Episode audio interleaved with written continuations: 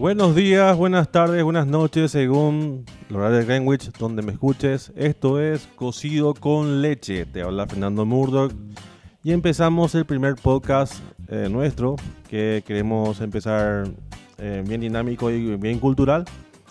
Y este es dirigido a gente que tiene hambre de conocimiento general. Y en este episodio estaremos recordando por qué el primero de marzo es feriado.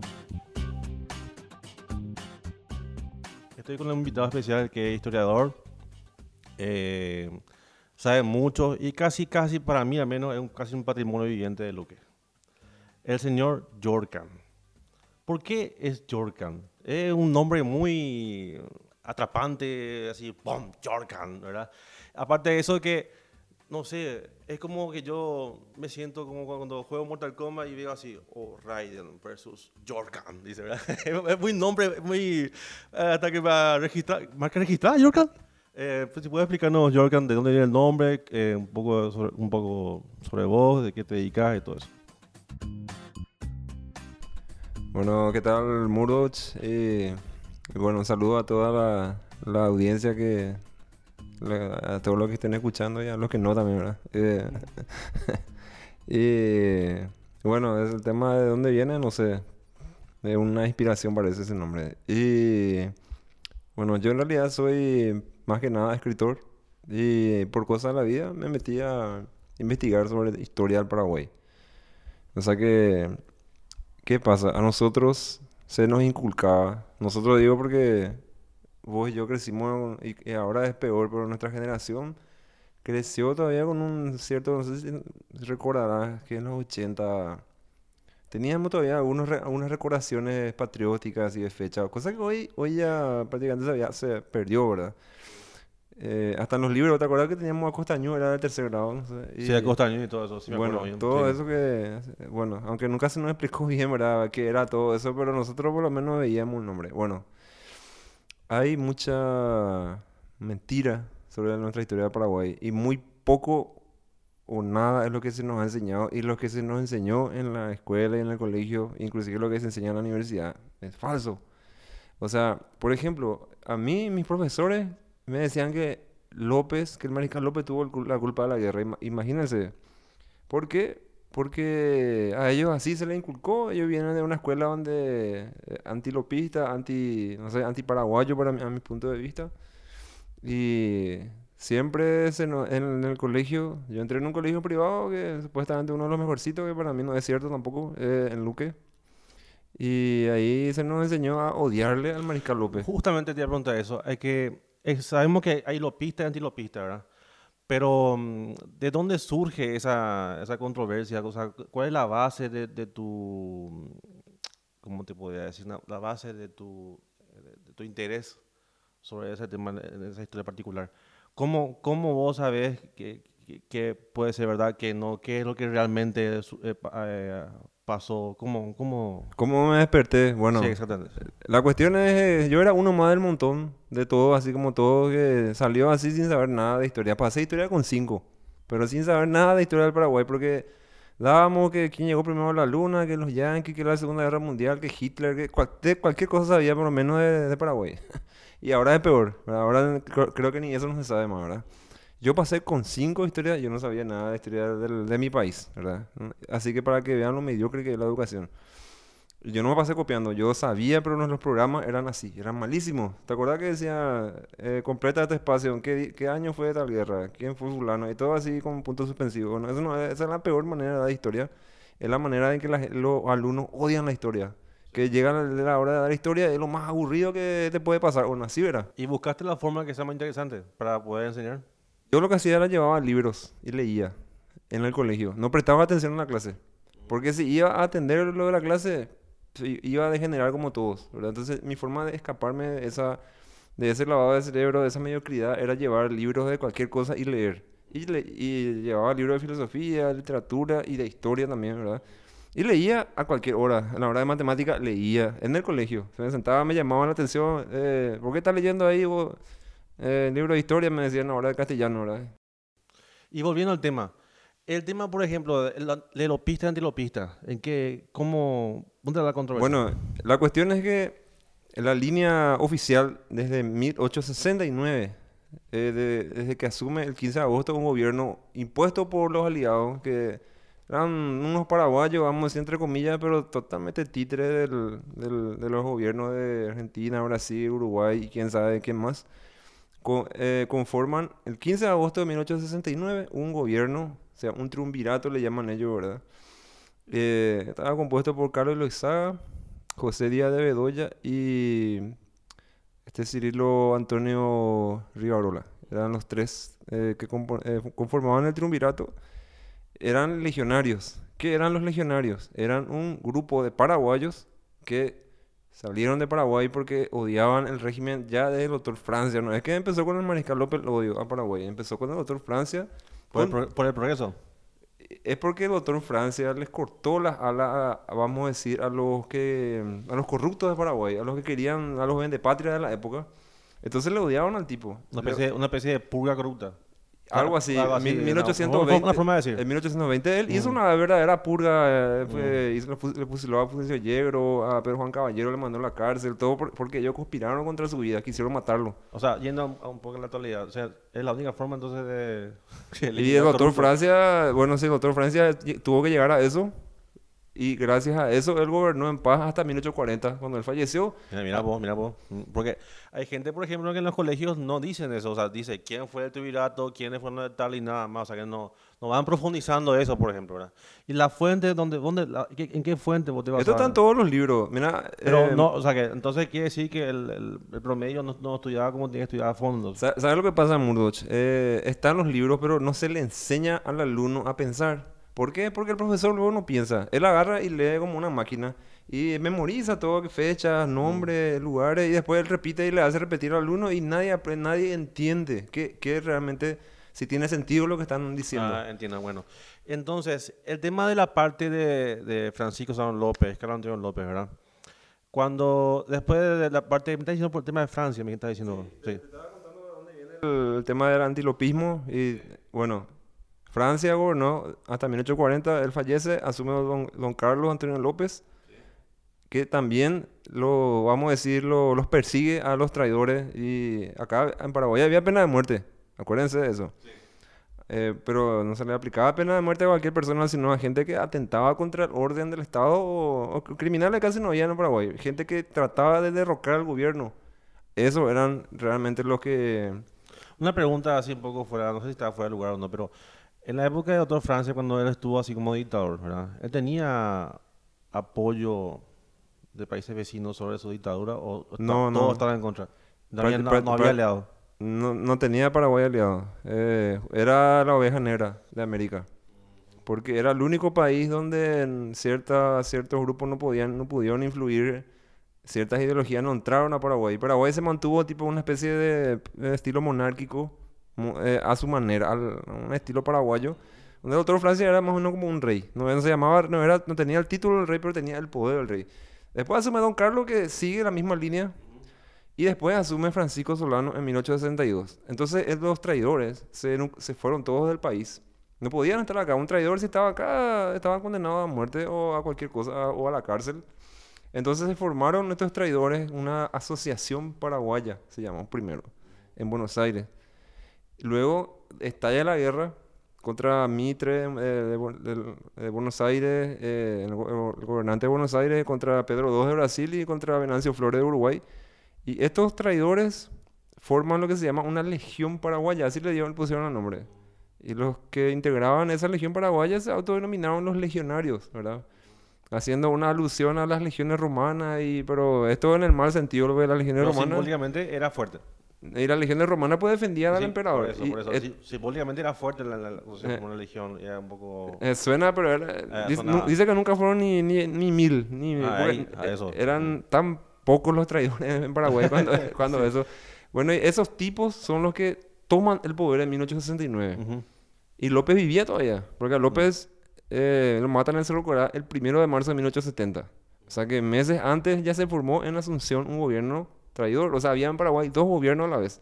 El gobierno legítimo de López, que seguía resistiendo en, en su retirada hacia el norte, ¿verdad? Yéndose, él estaba yendo hacia la zona de Mambay. Y el gobierno ilegítimo de los legionarios de Gran Asunción, que fue reconocido por Brasil, por- reconocido por Mm, Argentina y por mm. todo, inclusive por el Vaticano. Y una pregunta, ¿y cómo imaginas el Paraguay sin figura de López? ¿Cómo imaginar el Paraguay sin la figura? Ya que fue muy una, fue una historia muy fuerte. O si, se le, si le borramos de la historia, así no se habla nunca más de Ah, él. sí, eso. Bueno, entonces él, Ellos intentaron. Bueno, es, como quitarle el alma a un cuerpo. Un cuerpo sin... Paraguay sería como un, un cuerpo sin alma, si le saca a López. O sea, si le sacase a López y a Francia, A a don Carlos, Carlos, al hijo. el- el Fran- a- al Mariscal López. Si vos le sacás a él, si, si no hablamos más de él, es como es lo mismo que le saque a Jesucristo del cristianismo. ¿Cuál va a ser el sentido? Ahí pierde la identidad. Una nación pierde la identidad cuando vos le quitas a sus héroes. Y el trabajo de los enemigos del Paraguay, y de- especialmente de estos legionarios que son títeres de fuerzas internacionales, es sacarle esa identidad al paraguayo para que el paraguayo no esté orgulloso de nada luego de ser paraguayo, para que solamente se vea la corrupción de ahora, que todos ya sabemos, y se olviden de, de lo, lo bueno que tuvimos. Ya, otra pregunta. De haber triun- triunfado en la guerra, vamos a suponer que super paraguayo triunfamos en la guerra, ¿verdad? De haber triunfado, ¿cómo la figura de López, el, el mandato de López, cómo pensás que iba a ser autoritario? ¿Cómo pensás que iba a ser? Iba a seguir la misma línea. En realidad, como te digo, de Francia venía una línea, ¿verdad? Que fue heredada por Don Carlos y luego por su hijo Francisco Solano, el mariscal. Ujú, ujú. Y él, a su vez, lo yo supongo, ¿verdad? Por lógica, que él tenía su hijo mayor, eh, eh, que su hijo mayor con Madame Lynch, que fra- se llamaba también Francisco, se llamaba Juan Francisco López Lynch. Sí. Le decían Panchito López, Sí. O sea que iba a ser una dinastía. Exactamente, Sí. de hecho que ya era una dinastía porque Don Carlos era sobrino de Doctor Francia. Yo no sé Mm. bien la conexión, pero era sobr- le tocaba como sobrino. Después eh, vino Francisco, ¿verdad? hijo de Don Carlos, y los, inclusive los aliados llegaban a decir López II, le decían algunos, en algunos libros. López II, sí. López II ponen por el mariscal López. Y hay la cosa que yo estoy averiguando así, el López, o sea, Francisco Ló- López, ¿verdad? El hijo. Él se había casado con Manich. Y nosotros creemos que sí, lo que investigamos. ¿Sabes qué pasa? Oficialmente dicen que era su concubina. ¿Por qué? Porque es una forma de denigrar, le puede decir, no, Ah, a eso voy. ¿Y qué, qué es eso? Que no puedes vivir juntos. Que se- se Mentira, que no, mentira. No puedes vivir juntos, que la moral, que esto, que lo otro. que No, porque, porque Lynch, ella, Elisa Alicia Lynch, era una irlandesa. Irlanda es parte de- del reino británico. Bueno, ella es ciudadana británica. Se había supuestamente casado con un francés en Inglaterra. Pero es, viste que Inglaterra tiene su propia iglesia, tiene su, tiene la iglesia anglicana, qué sé yo, sus propias reglas. Y es, en, la- en Europa, de esa época del siglo XIX, la iglesia católica tenía mucho dominio todavía en la zona de Francia, España. Entonces, luego van eh, a vivir a, a otros lugares, estuvieron hasta en Marruecos, al norte de Francia, del norte de África, estuvieron viviendo Madame Lynch y su marido era un francés, un médico francés. Y no tuvieron hijos y después el, el francés la, la deja, ¿verdad? A Madame Lynch. Y la cuestión es que se solicitó el divorcio de ambas partes así para o algo- alguna cosa. Pero sí fue figura femenina para el paraguayo. y- No, no, y que- quiero aclarar más esa cuestión, ¿verdad? El, el divorcio, pues, mucho tiempo no fue aceptado dentro de la Iglesia Católica. Entonces, Sí. ¿pero qué pasa? No, ni siquiera se consideró el divorcio porque la Iglesia Católica Romana, o sea, que tiene su, sede- su central en el Vaticano, no, no consideró como válido el matrimonio que se hizo. Ah. O sea, era nulo. Nulo. Entonces, a los efectos real- reales y legales para, para fuera de Inglaterra, ella era soltera. Y otra, y otra pregunta sobre ese tema, más, o- más o menos por ahí va el tema. El hay un encima catecismo de San Alberto, creo que es. eh, ¿Cómo eso inculcaba, tipo, para. ¿Cómo, cómo- de, de- de- qué trataba eso? Y un, eh, son dogmas morales. El amor a la patria, el respeto al, al rey. O sea, no era un catecismo normal. O sea, ¿quién, quién se llenaba particularmente? el- El un- catecismo de San Alberto, o sea, que. es un catecismo normal también, habla de todo lo que habla cualquier catecismo, pero eh, tiene un enfoque, vamos a decir, que hoy diríamos patriótico. Porque hace hincapié en el, en el respeto a la autoridad que en ese, en ese tiempo eran el rey, los reyes, ¿verdad? Mm. Y eso, el catecismo de San Alberto ya había sido eliminado del resto de América. Porque los que tomaron el poder eran gente atea, gente que no creía más en la anticlerical de la Y ese catecismo de San Alberto era forma de inculcar al, al- para, para poder, te decir, este, seguir un líder como López. Ah, Y por eso, mira, por eso, yo y fíjate, Murdoch, nosotros crecimos ni en, en ningún lado escuchamos jamás el, ese catecismo. Ese catecismo fue desterrado de todo porque va contra el sistema actual, pues. O sea, ahora pues no, no, se, no, se, no, quiere, no se quiere que haya más líderes, justamente. Entonces esa clase de... esclavo. Claro, esa, esa clase de, de, adoctrinamiento, de catecismo, ya no, no, le conviene al sistema mundial de hoy. Entonces nosotros ya no, no crecimos más con eso. Al revés, crecimos con un, en un sistema donde no hay identidad, donde... Claro, te dicen que tenés que ganar dinero, que esto, aquello, todo, todo lo material, más nada, a nosotros no nos inculcaron nada bueno. ¿Y qué hay de cierto que en que Francisco Solano López era hijo bastardo de Carlos? Y ahí tenemos otro invento de justamente de, los legionarios y los que son enemigos de Paraguay, ¿verdad? Para, justamente para eh, rebajar la figura de un, un héroe, ¿verdad? De, de, un gran gobernante que fue Francisco Solano López. Y de Francia dijeron de todo también, y de Don Carlos también. Pero siendo historia, eh, hay una fuente, una fuente fidedigna sobre eso. O sea, por ejemplo, lo que te quiero preguntar es, la fuente en sí, eh, ¿cuál es más verídico? O sea, ¿cómo, cómo te guías que, puede ser mentira que no? bueno, y, vamos, bueno y vamos a volver otra vez a, lo que, a la primera pregunta. ¿De dónde viene toda esta corriente de odio? Viene desde que estos tipos tomaron el poder en, en el 69, empezaron, ellos se apoderaron de la imprenta nacional y empezaron a publicar panfletos, libros y todo, todo eh, contando la historia a su manera presentando a López como un tirano, un sádico, un sanguinario, un, loco, así, un déspota, como dicen. Y, de ahí viene, o sea, como estos traidores a la patria se aliaron con, con los brasileños, argentinos y todo eso que cometieron las ah, matanzas de ah, Costañú. o sea, vos te basás más bien en las cosas buenas que hizo López sobre el tema de cómo llegó el Paraguay a lo que realmente es lo contrario que quieran destruir. Y claro, vos tenés, ah, que, tenemos que hilar nomás con la lógica, ¿verdad? Estos tipos tenían que justificar, ¿verdad? Todo lo que hicieron, presentándole a López como el malo, ¿verdad? Sí. Y así surgió el antilopismo. El, anti, en realidad, primero era antifrancismo. Porque mientras duró Francia, le odiaban también a Francia, pero no se animaron. Se animó Belgrano en 1811, nos invadió y le derrotamos a los porteños en dos batallas. En dos batallas le derrotamos y nunca más se animó a Pero realmente Paraguay, para ser un país chico y aguantar tres países, es mucho. O sea, que aguantó sí Paraguay adelante. Pero, mira, ahí te voy a atajar otra vez, Murdoch. Yo como investigador te voy a decir, Paraguay no era un país chico. Nada que ver, no era. Ahora sí es un país miserablemente chico, vamos a decir, en comparación con lo que era. Pero igual somos Paraguay el doble del tamaño. para mí era chico con 33 países, tío. O sea, no, eso que no, no, ahí te voy a aclarar algo. Justamente que no era nada chico. Yo hice unos mapas eh, estimativos de acuerdo a lo que yo leía, lo que investigué en muchos libros así. Porque los documentos nos han robado. Donde estaban todos así especificados los límites. Eso nos llevaron todo. O sea que es difícil de decir, allá está el papel. Porque estos documentos que están en el Archivo Nacional de Asunción fueron traídos después, años después de la, de la guerra por los aliados, principalmente por los brasileños. ¿Y cómo vas a confiar en el archivo que ellos te dice, toma, acá está tu papel. Y ellos tuvieron tiempo de retocar, de inventar, de hacer lo que, poner lo que a ellos les convenía. Bueno, eh, vos me hablas de fuentes fidedignas. Yo te digo que todo lo que ha ocurrido después del 69, acá en Paraguay al menos, ya viene, ya viene de la mano de la, de la tergiversación de la historia, o sea, la falsificación de la historia. Eh, primero eh, le odiaron a Francia, dijeron de todo que era lo peor. Después viene Don Carlos, también le eh, difamaron, dijeron de muchas cosas. Casi tuvimos una guerra con Estados Unidos en la época de Don Carlos. Eh, también casi tuvimos una guerra con Brasil, ¿verdad? En 1850 y 1858, 59 fue el problema con los brasileños. Y por ahí también fue el problema con 1857, más o menos fue el problema con los yanquis, ¿verdad? O sea que siempre Paraguay estaba al borde de la guerra, siempre. Siempre se les envidió.